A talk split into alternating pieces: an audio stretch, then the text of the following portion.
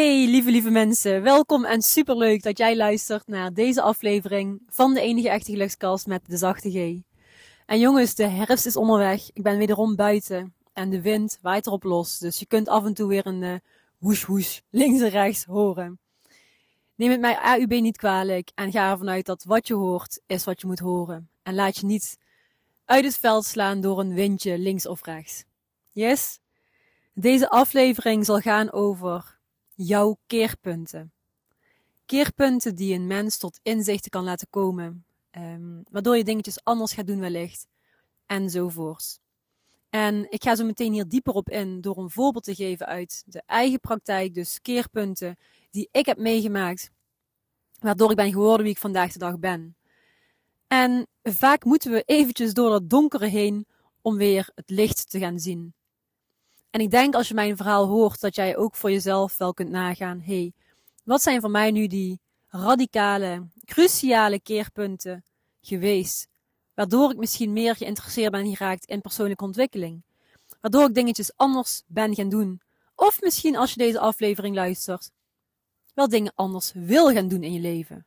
Dus laat het een eye-opener zijn, een um, aflevering vol inzichten en inspiratie. Nou, in mijn leven um, zijn er drie belangrijke keerpunten geweest. Waardoor ik ben geworden wie ik vandaag de dag ben als Inge, uh, maar zeker ook als quantum gelukscoach zijnde.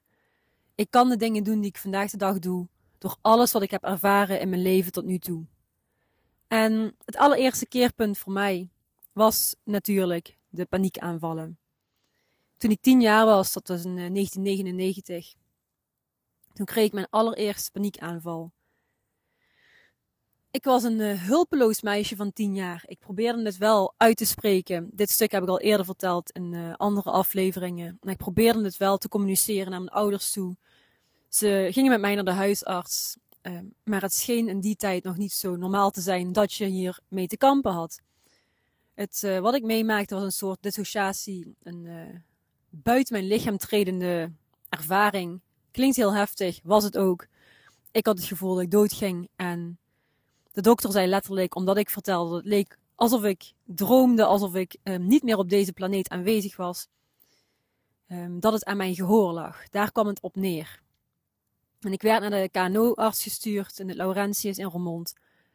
En Warempel propte ze mij letterlijk buisjes in de oren. En als tienjarig meisje was ik zeker niet achterlijk was best een uh, intelligente meid. En ik dacht, ja jongens, jullie denken dat het uh, letterlijk tussen de oren zit. Maar dat is het niet. En vanaf dat moment ja, ben ik in mezelf gaan keren. En de paniekaanvallen werden een soort geheim. Ik ging mijn eigen onderzoek doen als uh, tiener zijnde. Om van die paniekaanvallen los te komen. En voor de buitenwereld zette ik een masker op. Echt een heel groot pokerface. Um, en ging het altijd goed. Inge, hoe is het met je? Goed. En met jou? Altijd goed. En uh, ja, dat is dus voor mij een heel belangrijk keerpunt geweest. Ik please erop los. En hoe ouder ik werd, hoe meer ik ging feesten, feesten, feesten. Een drankjes erin gooien. En ik vergat even alle shit in mijn hoofd. En voor het uiterlijk, dus voor de buitenkant, zorgde ik super, super goed. Maar ik verwaarloosde letterlijk mijn binnenkant. Ik wilde er gewoon van wegvluchten van alles wat er in mij gaande was. Um, ja, wat ik deed, ook met name om de paniek eigenlijk uit de weg te gaan. Heel weinig en slecht slapen, rotzooi eten, heel veel tv kijken. En dat was een belangrijk ding voor mij, tv kijken. Want dan vluchtte ik eigenlijk in een andere wereld. En had ik het gevoel dat um, alles oké was. Dus dat was letterlijk vluchtgedrag mezelf vergiftigen met alcohol, zoals ik al benoemde, uh, enzovoort. En dit zorgde ervoor dus dat ik in mezelf keerde, maar tegelijkertijd is het ook de oorzaak van het tweede keerpunt. Want op mijn twintigste, dat is 2009 geweest, werd ik chronisch ziek. Dus ga voor jezelf na. Heb je wellicht ook in mindere mate. Het hoeft niet allemaal radicaal nogmaals, maar je lichaam geeft zo'n ontiegelijk duidelijke signalen af. En als ik erover nadenk, voordat ik letterlijk die reuma kreeg, dus chronisch ziek werd, reumatoïde artritis, bij mij werd geconstateerd door de reumatoloog. toen had ik wel last van mijn buik, van mijn darmen. En dit is voor mij echt uh, nu zo'n voorteken geweest waar ik niet naar luisterde. En het werd erger en erger en ik bleef maar alles negeren, ontkennen. En toen kreeg ik dus uh, de diagnose reumatoïde artritis. En ik zou voor de rest van mijn leven zware medicijnen moeten slikken. Ik was doodongelukkig. Ik stel mezelf uh, de slachtoffervragen. Waar heb ik dit aan verdiend? Waarom moet mij dit overkomen? En onbewust leefde ik voort. Ik slikte dus echt de troep. Eerst kreeg ik een, uh, stoot, stoot, stoot een stootkuur, sorry, prednison. En daarna metotrexaat. En metotrexaat is echt ook gigantische troep. Mensen met bepaalde vormen van kanker, die slikken het ook. En je, het breekt letterlijk je immuunsysteem af. En je wordt er zwakker door, moe, misselijk, totaal niet jezelf. En ja, de kwaliteit van leven wordt minder en minder. En ik leefde op die manier onbewust voort. Maar na twee jaar aan de rotzooi, aan de medicatie, dacht ik: Is dit nu echt mijn leven? Is dit waarvoor ik op deze planeet Aarde ben gekomen? En toen kwam er iets in mij, iets krachtig, iets sterks, iets super krachtigs, wat ik je niet kan omschrijven. Maar ik ontdekte het. Het was een soort geloof en een soort weten. Een diep weten wat naar boven kwam. En ik wist, ik ben ooit gezond geweest. En op mijn 22e besloot ik, ik besloot, ik word weer gezond. En het klinkt misschien heel heftig en dat je denkt, maar Inge, hoe dan? Als je ooit een keer best wel flink ziek bent geweest, dan weet je ook dat je dat eigenlijk niet wil. En dan ga je er alles aan doen. In ieder geval, mijn drive werd zo, zo ontiegelijk groot. En ik realiseerde me dingen. Ik kreeg bepaalde inzichten voor mezelf. En dat vlammetje diep in mij, dat wilde eruit. Dat wilde weer gaan stralen, gaan branden. En een, een supergroot, krachtig vreugdevuur worden. Het wilde weer gewoon kunnen leven. Zich gewoon gezond voelen. En als je het missen van gezondheid ervaart, dan weet je pas hoe groot het geschenk van gezondheid is. Ik had een helder doel en een supersterke mindset. En ik ging anders denken, zoals ik nu al vertel. Het was een mindset shift. En ik deed elke dag intensief het werk. In een jaar tijd werd de medicatie afgebouwd naar 0,0. En op 27 januari 2023 werd ik volledig gezond verklaard.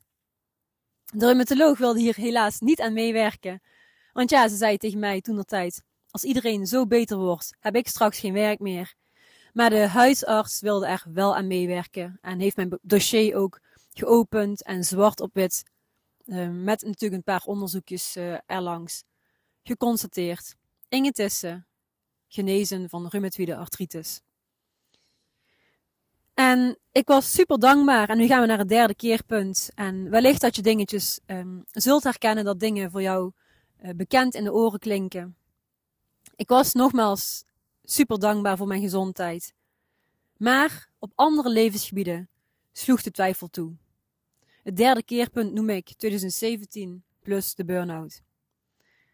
Want in 2017 verbrak ik mijn relatie. Vluchtte ik naar Scandinavië, kwam ik in de schulden terug naar Nederland en kookte ik toen ik weer geld had mijn allereerste zelfontwikkelingsboek. En ja, ik stel mezelf zo vaak de vraag, ook in dat jaar, is dit waarvoor je op deze planeet bent gekomen? Is dit het nu werkelijk? De vraag die ik al vaker in mijn leven mezelf had gesteld. Wat is het toch dat die, die missie is voor jou? Wat is het toch die passie, dat, dat brandend verlangen in jezelf? En toen ik met persoonlijke ontwikkeling in aanraking kwam, ging er een wereld voor me open. Uh, mijn allereerste boekje dat ik uh, aanschafte, het allereerste zelfontwikkelingsboek. Dat was een boekje, geel met witte, um, ja, wit met geel en een paar van die sterretjes. En stond op 100 dingen die succesvolle mensen doen. Die titel die sprak mij zo ontzettend aan, want ik dacht, mensen die succesvol zijn, die zullen toch niet zo en met de pet naar gooien als ik. Want ja, ik had mijn relatie verbroken. Ik was gevlucht van, uh, van Nederland naar Scandinavië. Ik kwam in de schulden terug. Ik had geen rode cent meer. Ik moest geld lenen bij mijn ouders. Vond ik verschrikkelijk. En er ging een wereld voor me open. Ik las en ik las. Maar jongens, ik stond nog steeds als leerkracht voor de klas toen tijd. Terwijl ik diep van binnen voelde, ik voelde aan alles, dat dit het niet was. En als jij voelt, diep van binnen, dat dit het niet is voor jou, dat dit het niet is waarvoor jij op deze planeet bent gekomen, dan is dit het teken om actie te ondernemen, om te gaan onderzoeken, om te gaan lezen, lezen, lezen, leren. Wie ben jij eigenlijk? En ga jezelf de goede, krachtige vragen stellen, waardoor ook jij meer en meer bij je eigen kern komt. En dan, ik luisterde niet naar mezelf. Ik was wel bezig met persoonlijke ontwikkeling, maar had nog steeds die blinde vlekken. En als je lange tijd met je hoofd je hart negeert, word je keihard door je lichaam geconfronteerd.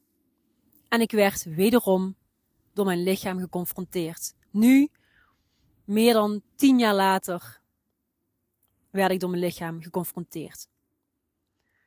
De zogenaamde burn-out was goud. En ook hier heb ik veel meer over gedeeld dan alleen dit korte stukje. Luister vooral andere afleveringen terug. En die burn-out was voor mij goud. En liet me inzien dat het ontiegelijk belangrijk is om te luisteren naar je intuïtie. En sindsdien ben ik mijn hart gaan volgen en kies ik voor geluk. En dit is ook de bedoeling voor jou. Dat jij gaat luisteren naar dat hartsverlangen. Dat jij leert kiezen voor geluk. No matter what, hoe klote kut de situaties ook zijn. Jij bent in staat als mens om te kiezen voor geluk. En het aller, allermooiste en het hele verhaal en de drie voor mij cruciale keerpunten is dat ik inmiddels al heel veel mensen vanuit mijn hart heb mogen helpen, heb mogen coachen. En als coach sta ik aan je zij en help ik ook jou om blokkades op te heffen, waardoor jij het aller, allerbeste uit jezelf naar boven kunt halen. En dit is fantastisch mooi. Dit is de bedoeling op deze planeet Aarde. Ik ben echt super trots op de coaches en deze groei en verandering gun ik jou ook. Als je nu luistert naar deze drie cruciale keerpunten, radicale keerpunten um, uit mijn leven, dan wil ik jou de opdracht geven om naar jezelf te gaan kijken. Deze drie keerpunten hebben mij ontzettend geleerd wat veerkracht werkelijk betekent. En ze hebben mij laten inzien hoe belangrijk het is om ons lichaam en onze geest te koesteren. En het is zo ontiegelijk belangrijk om te luisteren naar jouw hart. Jouw hart klopt.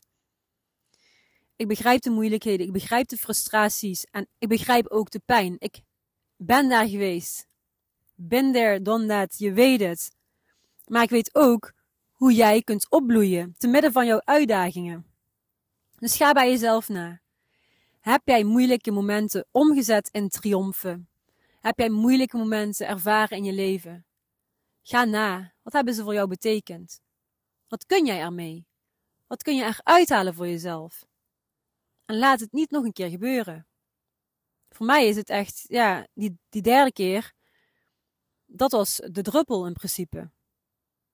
Dat was um, het missende puzzelstukje, omdat ik nog drie blinde vlekken hield. Een uh, heel hoog verantwoordelijkheidsgevoel. Dat please gedrag, dat bleef ik nog steeds vertonen. Ook dat stukje pokerface op en door. Ik wist het ergens wel, um, maar soms heb je die, die keerpunten nodig, waardoor jij die inzichten kunt verkrijgen. Heb jij lessen geleerd uit jouw tegenslagen? Tegenslagen kunnen klein zijn of groot. Dus ga je eigen cruciale keerpunten in kaart brengen. En heb je nou zoiets van, Inge, ik heb nog nooit zo'n keerpunt meegemaakt. Kijk naar de allerkleinste dingen. Het kunnen al momenten zijn in je leven waarop je bijvoorbeeld um, een opmerking kreeg van een ander. Uh, of waardoor jij bijvoorbeeld meer in je schulp kroop. Stel dat je een keer gepest bent op de middelbare of op de basisschool. Ook dat zijn van die keerpunten. Daar um, kun jij nu heel veel uithalen. Want wat heeft ervoor gezorgd dat jij toen bijvoorbeeld meer in je schulp bent gekropen? Wellicht is je zelfvertrouwen toen tijd aangetast. Dan is dit een mogelijkheid om het weer om te buigen en er de kracht uit te halen. Net zoals ik heb gedaan. Ik heb mijn kracht eruit gehaald uit die drie eh, ja, cruciale keerpunten. Wat ik kan en wat mijn coaches kunnen, kun jij ook.